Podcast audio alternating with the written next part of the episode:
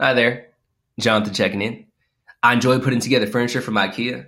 I sometimes wastefully purchase more eggs than I usually consume. And every year I look up how to wrap gifts correctly on YouTube because I honestly don't know how to do it right. I am millennial. We've passed one of the most wonderful times of the year. For many of us, we celebrate Christmas, which includes the purchasing of gifts. As I somehow sailed speedily to the age of 29, I've purchased less and less gifts, and I think it's because I care to give them only to the people that matter to me the most. For me, that list has gotten smaller, and I'm kind of disappointed about it, and I hope to change it.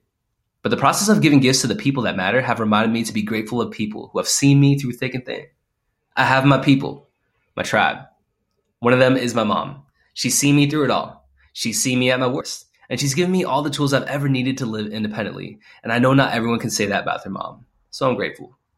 Another one is my sister. We've bickered in the past, but we've also gone through a rough slice of life that made us grow up a little sooner than we expected to.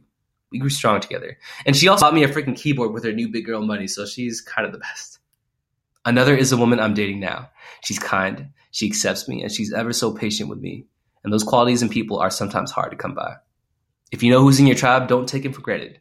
Living life is a slippery slope, although many people do it. Who's part of your tribe? Hope to hear from you soon.